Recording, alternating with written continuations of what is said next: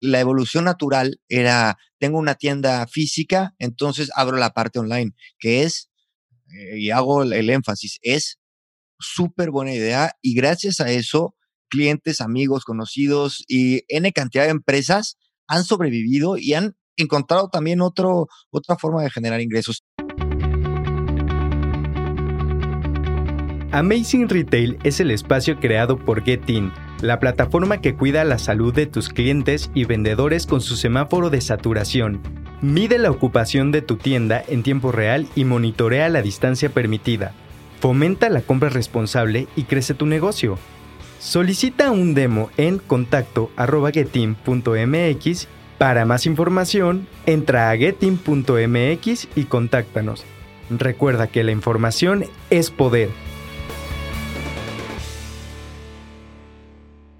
Bienvenidos a un episodio más de Amazing Retail Podcast. Hoy vamos a profundizar sobre uno de los temas que hacen más ruido a la industria del retail, el e-commerce. Para esto tenemos como invitado a un podcaster especialista en el tema para que nos ayude a entender más el contexto y nos comparta las mejores prácticas para entrar a este segmento. Antes de presentarlo, no se olviden de seguirnos en Spotify o su plataforma de streaming preferida y compartir el episodio en sus redes sociales. Vamos a escuchar la semblanza de nuestro invitado y regresamos.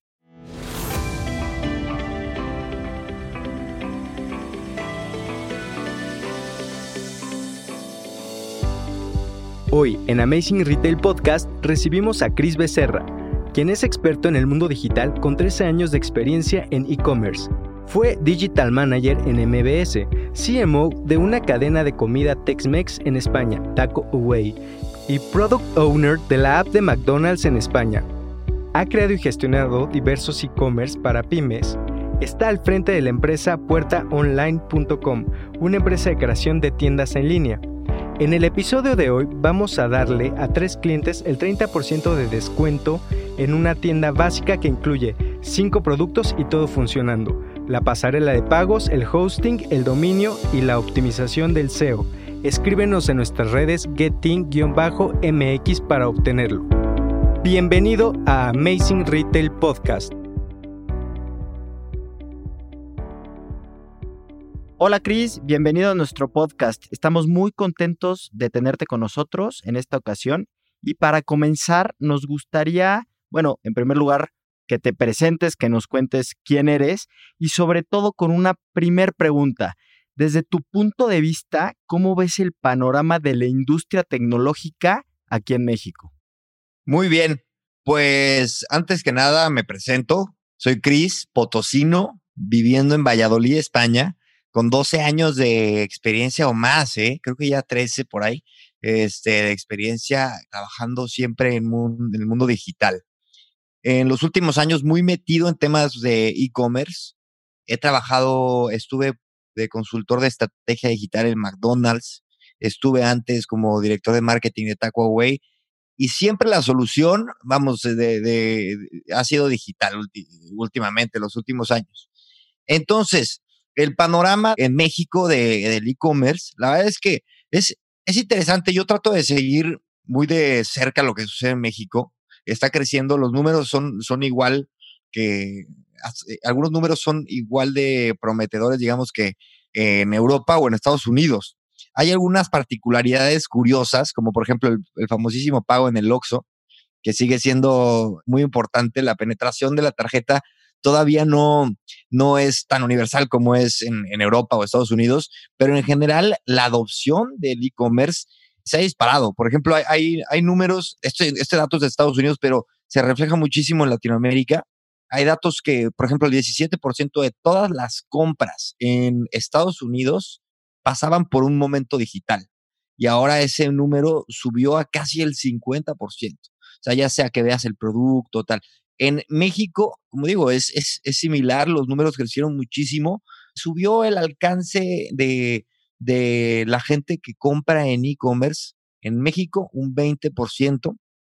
Pero bueno, con todos los temas demográficos de México, la penetración de la Internet no es tanta. Muchísima e-commerce está en, el área metropolitana. 40% de las compras de e-commerce en México se dan en el área metropolitana, ¿no? Muchos temas curiosos, pero bueno, en general creciendo y flagrante como en, como en el resto del mundo. Cris, y una pregunta. ¿La diferencia entre México y España en términos de uso de e-commerce?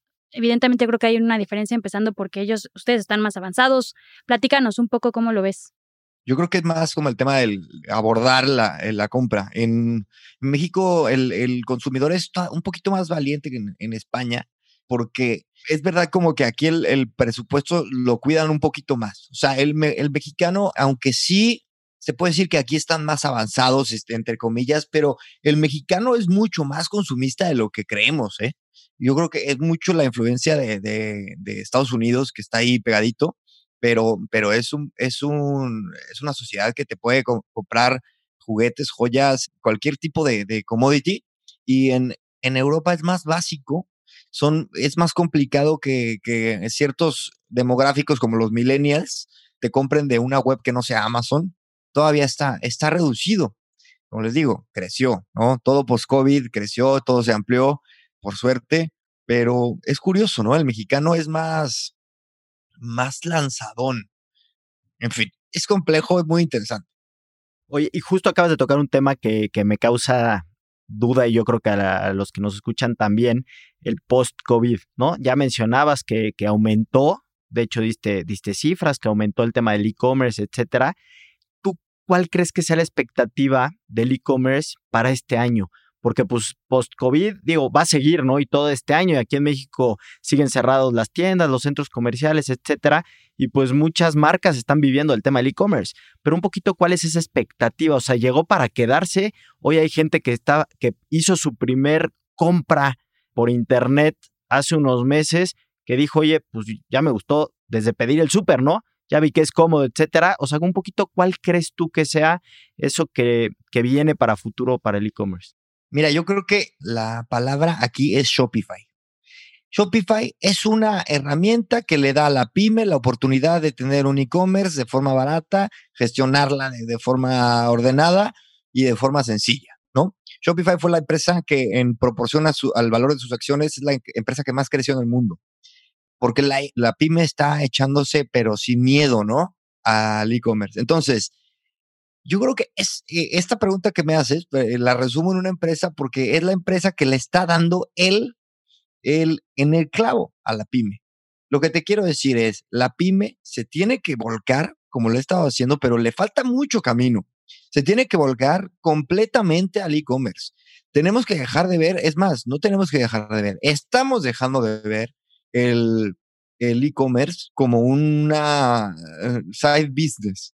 No, o sea, ya, ya, ya te, se convierte en un, es como que hay que tomarlo en cuenta. Lo estamos viendo, por ejemplo, con el, con el delivery, ¿no? Que no deja de ser e-commerce, pero ahora ha crecido muchísimo. En 2016 era nuevo, era, ay, mira, los de Uber Eats me traen esto, ¿no? Qué, qué, qué chistoso, métete.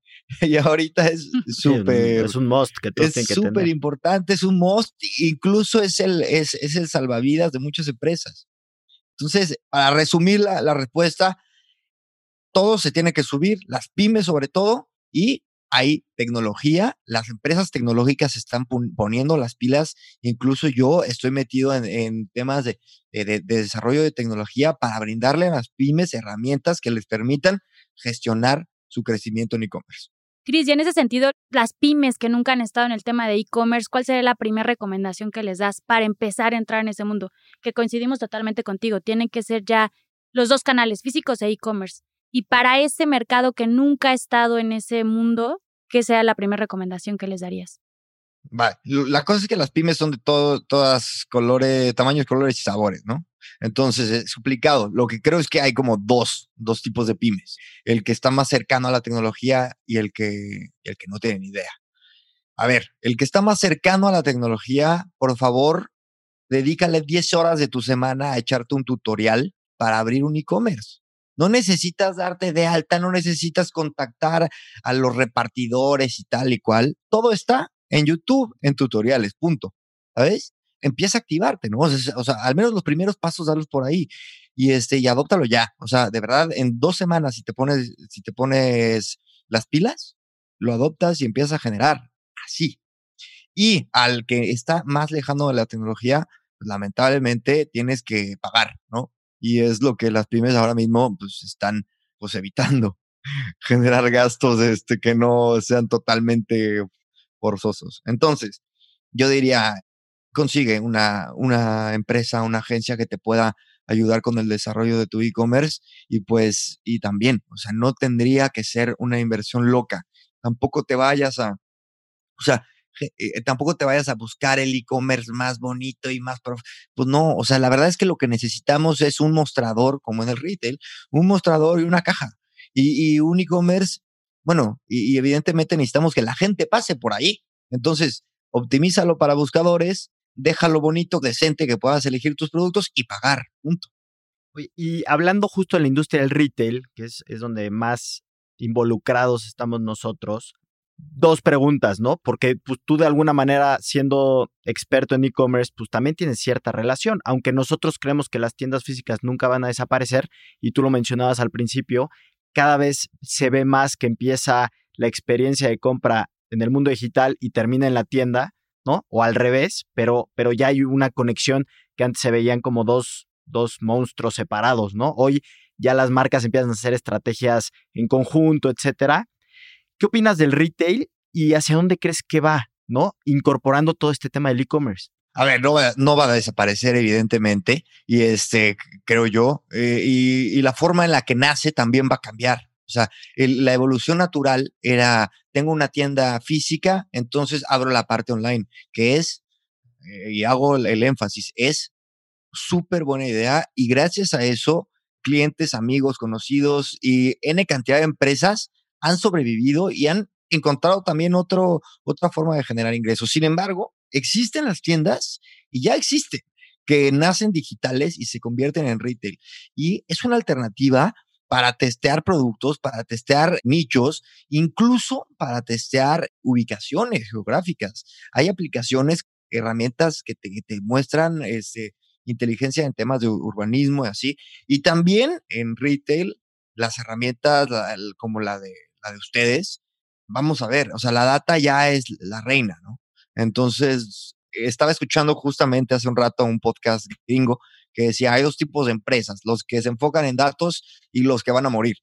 Entonces, así de, pues así de duro, ¿no? O sea, tiene, que el retail ponerse las pilas, tiene que abrir la puerta al cashless, o sea, el dinero hay que, hay que irnos olvidando de él. Es que no nos damos cuenta de, cómo esto está cambiando de repente. Esto empezó hace un año, o sea, puntualmente el tema del COVID, y la verdad es que pues, está cambiando brutalmente. El cash está desapareciendo. Y yo lo veo aquí en, en puntualmente en España, el, el dinero en efectivo todavía se aferraban a él, no sabes cómo, y de repente, ¡pum! O sea, los barecitos de toda la vida que ni de broma te aceptaban la tarjeta, está, eso ya está pasando a ser historia que yo decía, no, hombre, de aquí a que los españoles te aceptan tarjeta va, va, tiene que pasar una guerra mundial y pues nomás este, necesitamos una pandemia. Oye, Cris, y también nos platicaban que uno de tus clientes, al montar una tienda en línea, pasó de vender mil euros al mes a vender quince mil euros. Y todo esto fue en siete meses. Platícanos, ¿qué fue lo que hicieron? Cuéntanos un poquito ahí. Sí, no, incluso fue menos, ¿eh? Ah, fue menos. A ver, desde que empezó a ahora yo creo que han pasado siete meses, pero desde que yo llegó a los, a los 15 mil fue cuatro meses.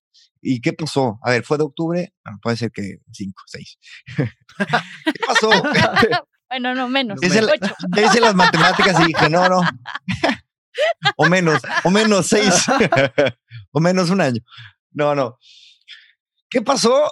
Híjole, se va a ir muy clavado lo que voy a decir, pero Shopify se está pasando de lanza con sus desarrollos tecnológicos. O sea, la verdad, está dejando muy atrás a, otras opciones como WooCommerce, Magento, etcétera, a mi gusto, ¿eh? Porque el desarrollo de las aplicaciones que le están abriendo a los desarrolladores para, para brindar una mejor experiencia al usuario, le está, le, está eh, les está permitiendo ser superiores. Eso en tema tecnológico. Entonces, ¿qué hizo mi cliente? Adoptar Shopify. Una. Dos, hicieron una, un rebranding. Fue suerte. La verdad es que trabajar en marca, justo cuando, cuando ibas a tener que cerrar la, la tienda, de hecho, una, una, una fábrica de productos mexicanos una, una fábrica de tortillas de maíz. Maíz Maya se llama. imagínate, le cerraron todos sus clientes, eran de hostelería. El, la venta del de, e-commerce era un, pues bueno, para ahí, para que algunos mexicanos por España pudieran comerse sus tortillas ricas, ¿no? Y, de repente llega esto y yo con el, con el dueño es de, oye, pues ¿cómo estás? No, pues me, estoy muriendo. Y se le prendió el foco a, a, a mi cliente y empezamos a meter, bueno, él empezó a meter todo tipo de producto mexicano que se le ocurriera. Empezó a armar packs para que pidieran los, los, la gente a su casa y, se adaptó y empezó, o sea, eh, em, empezó evidentemente a invertir, pues en lo que ya sabemos, en las redes sociales, en la atención al cliente. Y ahí estábamos metidísimos y no, o sea, se dispararon, se disparó la facturación, una locura. O sea, me acuerdo que de, de los últimos 5 mil euros, de los, de, del, o sea, para llegar a esos, a esos 15 mil euros, 5 mil euros fueron en tres días. O sea, iba, me acuerdo que iba la, la, así la grafiquita escalando y le dije, oye, se me hace que vamos a llegar a los 12 mil, ¿eh? Y me dijo, no, se me hace que a los 15. Y así fue. Y la verdad es que se mantuvo porque la gente adopta hábitos de consumo, nutres la relación. Algo, una gran ventaja que, que, ustedes saben es este, los datos de los consumidores. Ya que una vez teniendo el correo, pues empiezas una newsletter. Una vez teniendo el teléfono, armas campañas de SMS. Entonces, sabemos que es 70% más barato volverle a hacer una venta al mismo cliente que tener un cliente nuevo. Entonces, eh, nada, una vez que llegó ahí, pues ya hubiera sido una, una pena dejarlo ir. Y pues eso es. Se escucha tan fácil, ¿no? Pero implementar. Lo resumiría así. eh, trabajar en producto y atención al cliente. O sea, se oye muy, muy fácil, pero al final pues, sí tienes que ver los datos. O sea, e, es, irte a los analytics y ver, a ver, ¿qué producto este, se está vendiendo más? ¿Qué producto me deja más margen? ¿Cómo puedo vender más este producto? Y empezarte a hacer preguntas y hacer pruebas. O sea, la famosa prueba AB y este, empezar a permitir que, que te hablen un poquito los datos. Al final, pues los datos mienten, pero pues si no te haces preguntas, nunca vas a tener respuestas. No, y, algo que acabas de mencionar, que nosotros en otros episodios también lo, lo, hemos venido platicando, es que enfocar también mucho esfuerzo en el producto, ¿no? Y lo acabas de mencionar, o sea, hay que no dejar que el producto se haga viejo, darle la vuelta, ¿no? O sea, hacer ver al consumidor final que, pues, que le estás dando lo que él quiere ahorita, ¿no? Y no que le estás ofreciendo lo mismo que hace 20 años. Sí, el producto, el, el empaque, o sea, ahora que comentas eso, mi cliente también a ver, este, eh, cambió el, el, empaque, hizo una caja que le cuesta el doble, pero está más bonita, ¿no? Y este, y, y sí, o sea, precisamente lo que dice, sí, lo pasé muy de, de refilón, pero a ver, yo creo que también ayudó, y aunque sea triste, pero ayudó que, que se fueron los ingresos de los restaurantes, porque se cerró, se cerró. Entonces, pues vamos a, vamos a exprimir esta cosita que teníamos aquí que se llama e-commerce y exprimirla, exprimirla. Y eso fue, o sea, trabajar en todos los aspectos que hacen un e-commerce. Y claro, el producto y, el, y, la atención al cliente son clave. Y luego también eh, identificar, por ejemplo, yo creo que eso ya es un trabajo de listening que pues es más complicado, sobre todo si eres una empresa, una pyme chiquita, pues está cañón darte cuenta, pero por ahí identificamos que una, una chava que se llama Jimena Choco, que es una mexicana que salía en Ventaneando, estaba comprando, comprándole al cliente, a, a, mi cliente. Y entonces yo me di cuenta porque dije, ¿quién es esta que tiene tantos seguidores?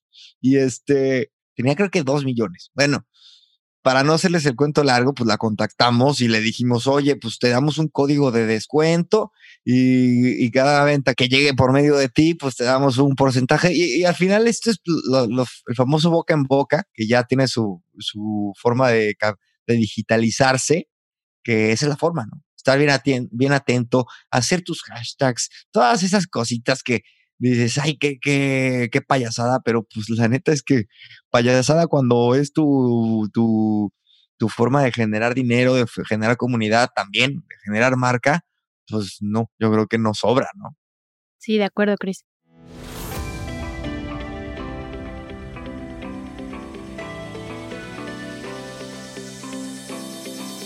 Pues muchas gracias, Chris. Ya nos estamos acercando al final de este capítulo y siempre nos gusta concluir con una recomendación o un consejo sobre el tema del día de hoy. Y pues nos gustaría que nos des tres puntos claves en los que se debe poner atención al implementar un e-commerce. Ok, tres puntos clave. El SEO. El SEO es una cosa que dejamos pasar. A veces nos encanta decir, vamos a ponerle a la tienda un nombre rimbombante.com, ¿no? o hasta punto shop, ¿no? Si nos ponemos extravagantes. Y no, o sea, hay que ponerle tienda de zapatos punto MX, ¿no? Prácticas así, ¿no? Este, lo segundo, a ver, eh, empieza cuanto antes y empieza a testear, no tienes que, no tienes que dejarlo reluciente. El tráfico te va a hablar. El mismo, o sea, y volvemos a los datos, pero el tráfico es como, como la gente que entra a una tienda y, ya, y se le queda viendo mucho un producto, pues bueno, ya, ya viste que este producto está llamando la atención. Ahora, si ya viste que la gente está visitando un producto, pues entonces vétele una promoción a ver si se vende.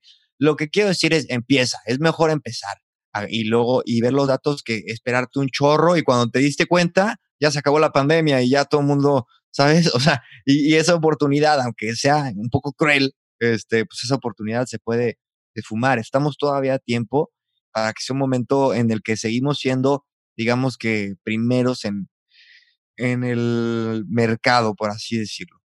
Y tercero, yo diría que es, este es un tema que no, no porque me, me resulte clave, pero trabaja en tu pricing. Y yo veo mucha gente que por salir online creen que están reduciendo costos a lo bestia y no. Y también tienen que cuidar no prostituir su producto. Veo muy malas prácticas, vamos, que lo, lo que lo que diría es, no, no te lo tomes tan a la ligera y no es que, ah, pues me costó tanto, le sumo el 30%, sino que realmente ponle ahí tu, trabajo, tus, tus gastos, impuestos, todo, todo, todo. O sea, no, no la riegues por, por, por igual salir tan a la carrera como al principio estaba recomendando. Y pues eso. Pues muchas gracias, Chris, de verdad, muchas gracias por tu tiempo, por los consejos. Estamos seguros que, que toda la gente que nos escucha tomará lo que más les convenga, depende del momento en el que se encuentran también. Entonces, pues no nos queda más que agradecerte y nada. Muchas gracias por escuchar el episodio de hoy. Recuerden seguirnos en nuestras redes sociales, arroba getin-mx y en nuestra página de internet getin.mx, donde pueden consultar también todos nuestros episodios y más artículos que les ayuden a mejorar sus tiendas. Los esperamos el siguiente martes en punto de las 6 de la tarde con un nuevo episodio de Amazing Retail Podcast. Cuídense mucho, bye bye.